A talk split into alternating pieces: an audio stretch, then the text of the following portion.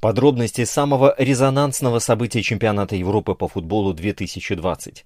Балансируя на грани тайны пациента и необходимостью знать о том, насколько важна работа с реанимацией, удалось пролить свет на то, что же произошло с Кристианом Эриксоном.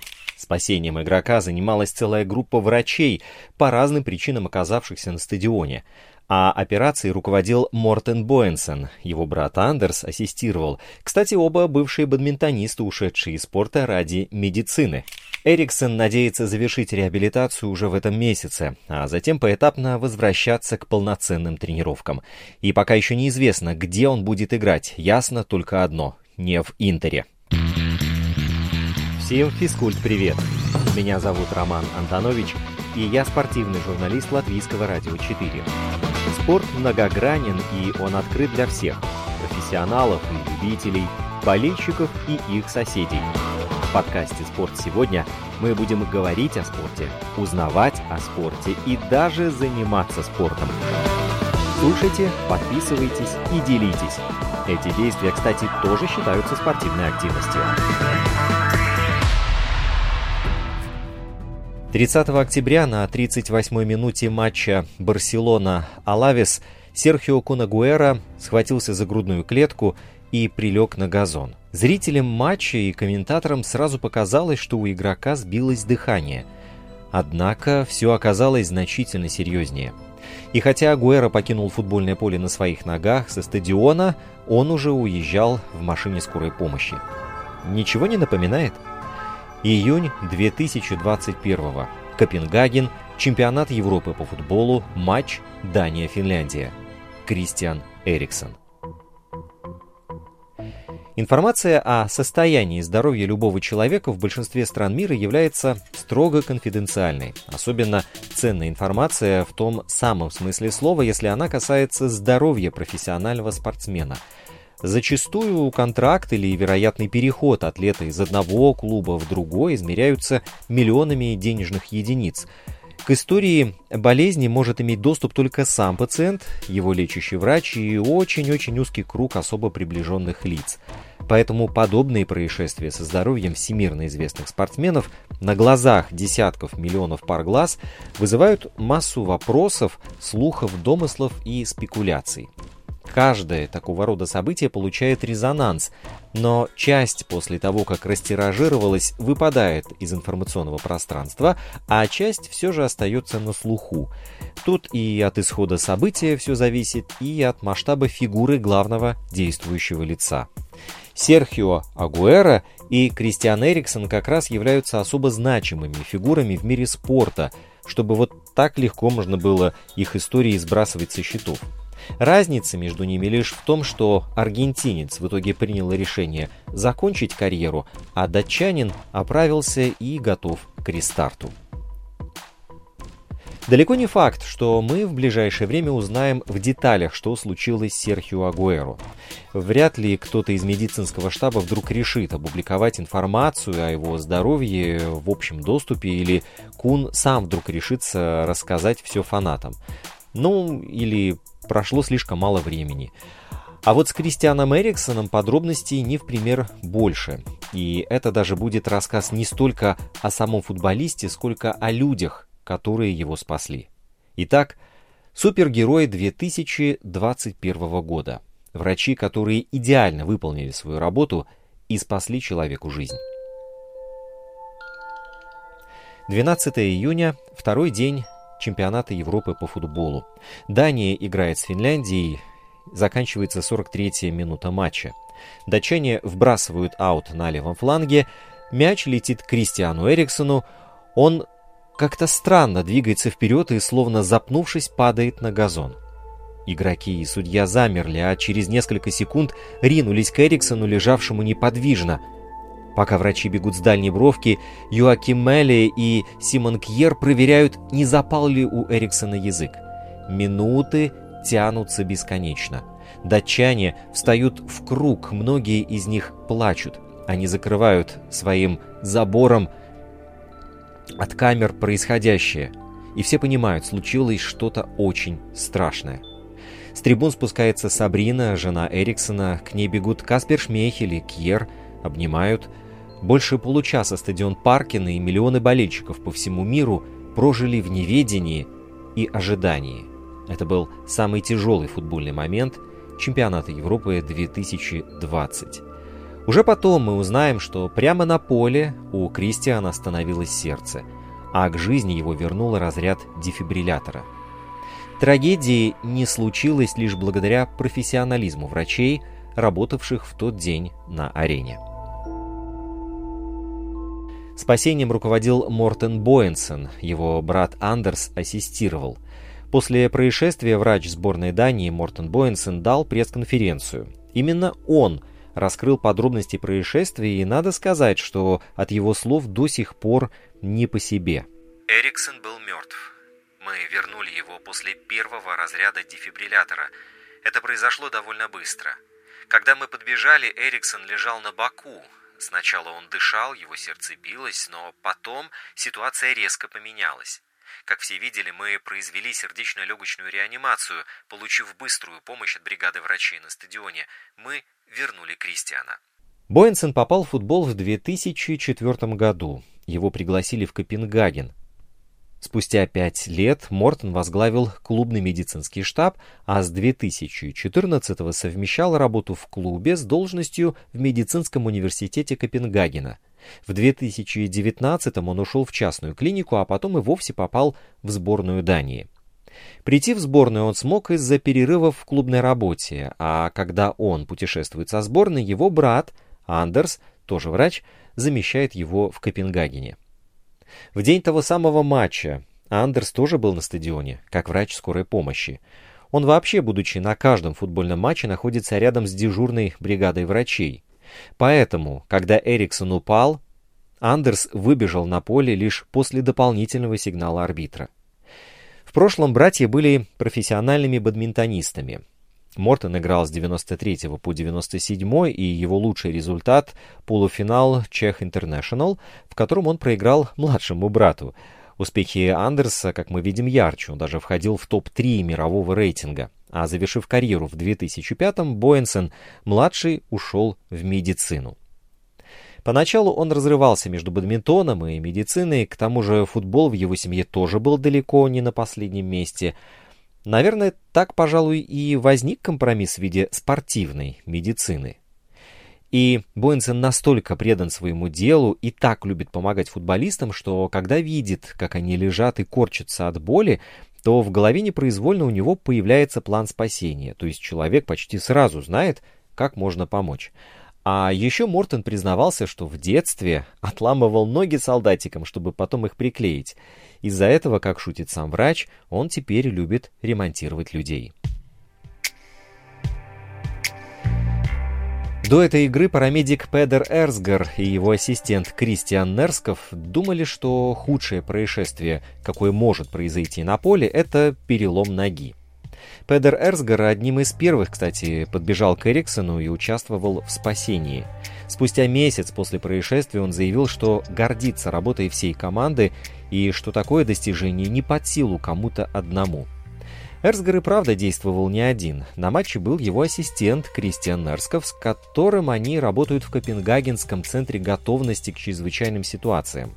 За три часа до начала матча на Паркин прошел традиционный инструктаж. Условились, что Эрсгар должен находиться недалеко от поля, а Нерсков за пределами стадиона вместе с полицией, пожарными и тремя машинами скорой помощи. До матча Эрсгар распределил обязанности. По традиции, четырех врачей он отправил к скамейке финнов, еще четырех к датчанам, то есть к хозяевам и гостям матча. Обсудили, кто должен давать лекарства, а кто должен делать массаж сердца. На себя Педер взял аптечку, кислородный баллон, дефибриллятор и даже проверил, есть ли у его коллег запасные – Вместе с врачом от УЕФА, доктором со стадиона и сотрудниками скорой они провели перекрестный опрос, вспомнив все типы травм, которые могут случиться во время матча. Повреждения головы, спины и, худший вариант, проблемы с сердцем. Врачи посмотрели видео, чтобы вспомнить, как обычно выглядит сердечный приступ у профессиональных спортсменов. И, как позже выяснилось, не зря. Когда Эриксон упал, я сразу же подумал о видео, которые мы смотрели до игры. Вспоминает Эрсгар. Раньше я никогда не видел сердечный приступ у футболиста. Просмотр подготовил меня, и я смог быстрее отреагировать. Эрсгар быстро надел Эриксону кислородную маску, и, как признается врач, в тот момент он забыл, что находится на стадионе, где сидят 16 тысяч человек, и что идет вообще чемпионат Европы. Он не думал о миллионах телезрителей. Тогда-то и сработала заученная схема. Появилось ощущение, что знаешь, как поступать, и осознав, что это по сути его повседневная работа, все внешние факторы моментально испарились, и доктор сделал то, что от него требовалось. Осознав, что массаж сердца не помогает, Эрсгар использовал дефибриллятор. Это помогло. Педер почувствовал пульс Эриксона. В это время Нерсков сидел около стадиона и вместе с полицейскими и пожарными смотрел матч на большом экране. Незадолго до происшествия мы с Педером говорили о худшей травме, которую может получить футболист. Решили, что перелом ноги, рассказывал Нерсков. Довольно странно сначала смотреть спокойный матч, а через пару минут стоять уже на поле и бороться за спасение жизни. На вас смотрят, рядом находятся игроки, и, встав в кольцо, они создали нам рабочее пространство. И мы привыкли к такому, ведь чаще всего работаем у пациента в гостиной. Здорово, что игроки сделали это. Чем же врачи занимались, когда Эриксона увезли в больницу? Они проговорили все действия, чтобы понять, были ли ошибки – и все это поможет в следующий раз, которого, я надеюсь, все-таки не будет. То, что инцидент с Эриксоном завершился хорошо, показывает, как важна проверка оборудования и распределение обязанностей. Для спасения жизни нужна система, и это как раз сработала система, подготовка, взаимопонимание и компетентность. Эрсгар воспринял случившееся без особенных эмоций и вернулся на Паркин уже через 9 дней, чтобы отработать на матче Дания-Россия. Так что Педер удивился, когда руководитель медицинской службы стадиона Паркин Могенс Кройцфельд, ранее работавший в сборной Дании, рассказал, что УЕФА зачем-то просит его почтовый домашний адрес.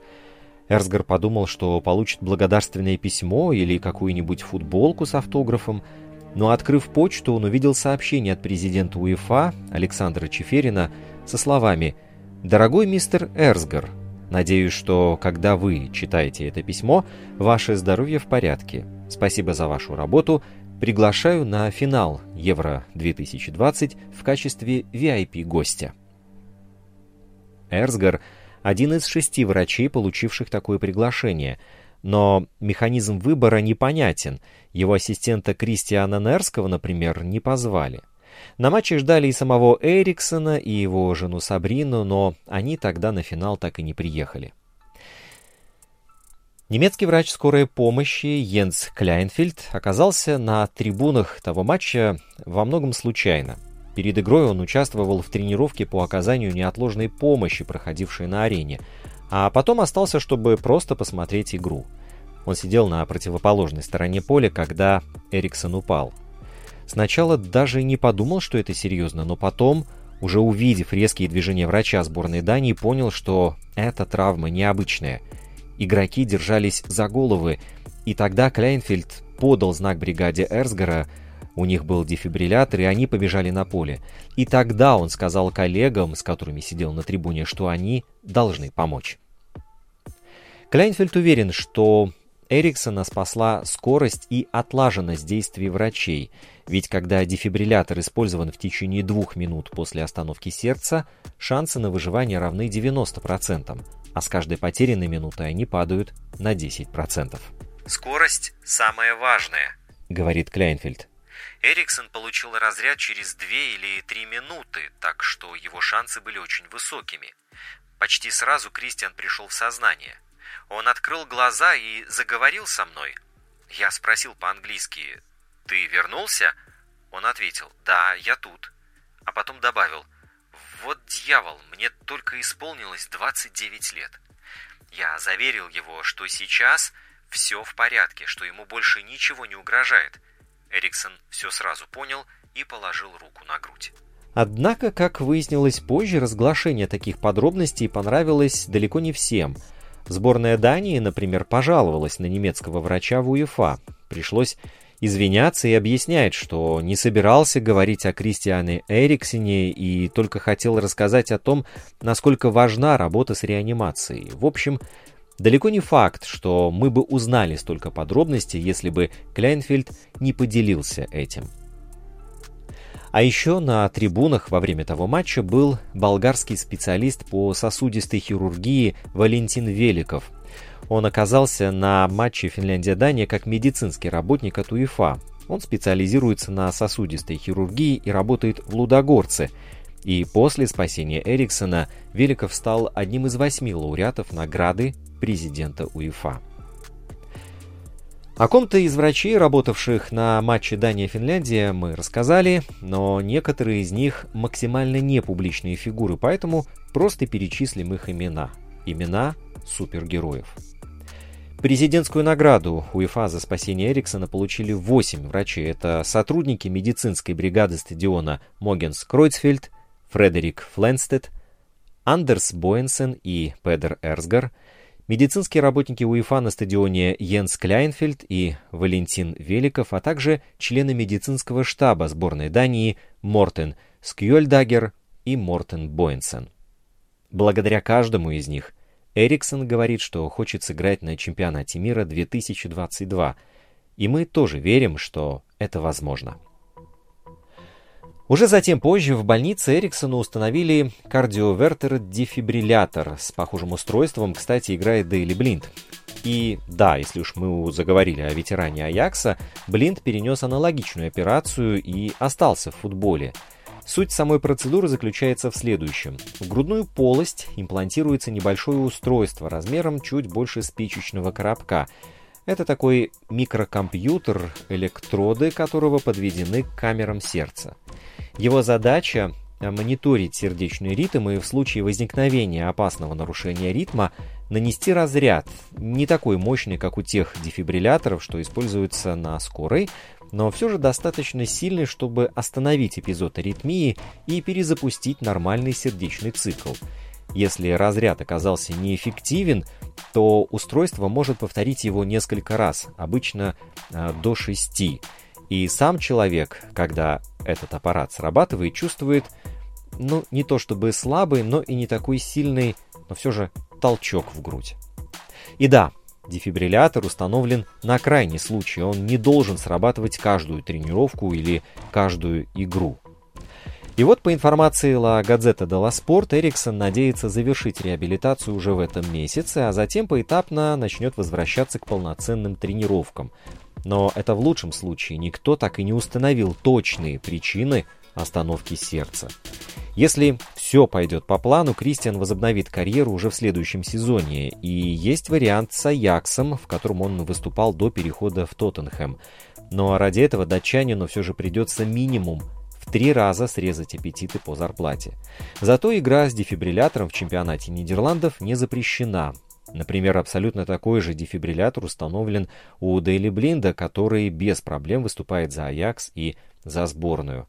А вот с Интером этот вариант уже не получится, потому что, согласно итальянскому законодательству, играть в серии А с дефибриллятором запрещено. Вместо послесловия. Когда я уже практически зашел в студию, чтобы записать этот выпуск, как в новостной ленте появился заголовок о том, что в Катаре на матче местного чемпионата чуть не произошла трагедия – я кликаю на заголовок, открываю и вижу имя Усмана Кулибали. После очередной атаки игрок буквально рухнул прямо в воротах и начал биться в конвульсиях. Зрелище далеко не самое приятное, и понятно, что как только режиссер прямой трансляции понял, что произошло ЧП, он моментально переключил камеру, чтобы не транслировать шокирующие кадры. Кулибали в тот момент, который лежал на, за линией ворот, моментально рванули врачи, и стабилизировали его состояние. Позже выяснилось, что Кулибали перенес сердечный приступ и молиться забрали в больницу. По данным прессы, он пришел в себя, и сейчас с ним все в порядке. Конечно же, назначили дополнительное обследование, так что, как мы видим, система спасения отлажена, и она работает. А спустя несколько дней на переигровке на том же стадионе игроки обеих команд в катарском чемпионате устроили коридор почета всем причастным к спасению Кулибали. Медперсоналу команд и работникам больницы, в которую доставили футболиста. Игроки и судьи вышли с букетами и подарили цветы главным героям. Хотя абсолютно все согласятся, что лучше всего, когда помощь этих героев так и остается невостребованной. Супергероев невидимых людей, которые находятся рядом с полем. Инстаграм подкаста «Спорт сегодня» at lr4sport. Домашняя страница радиоканала lr4.lv, страница в Фейсбуке «Латвийское радио 4». Слушайте, подписывайтесь и делитесь. Мы с вами скоро встретимся вновь.